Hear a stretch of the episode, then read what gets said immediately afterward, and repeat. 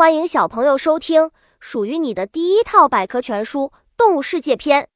主播多云下的蛋，欢迎订阅。第一百一十三章：小知识，鸽子会在大楼和街道上留下大量的粪便，粪便会侵蚀大楼建筑物。家禽，家禽是人们为了获得经济利益而驯养的鸟类。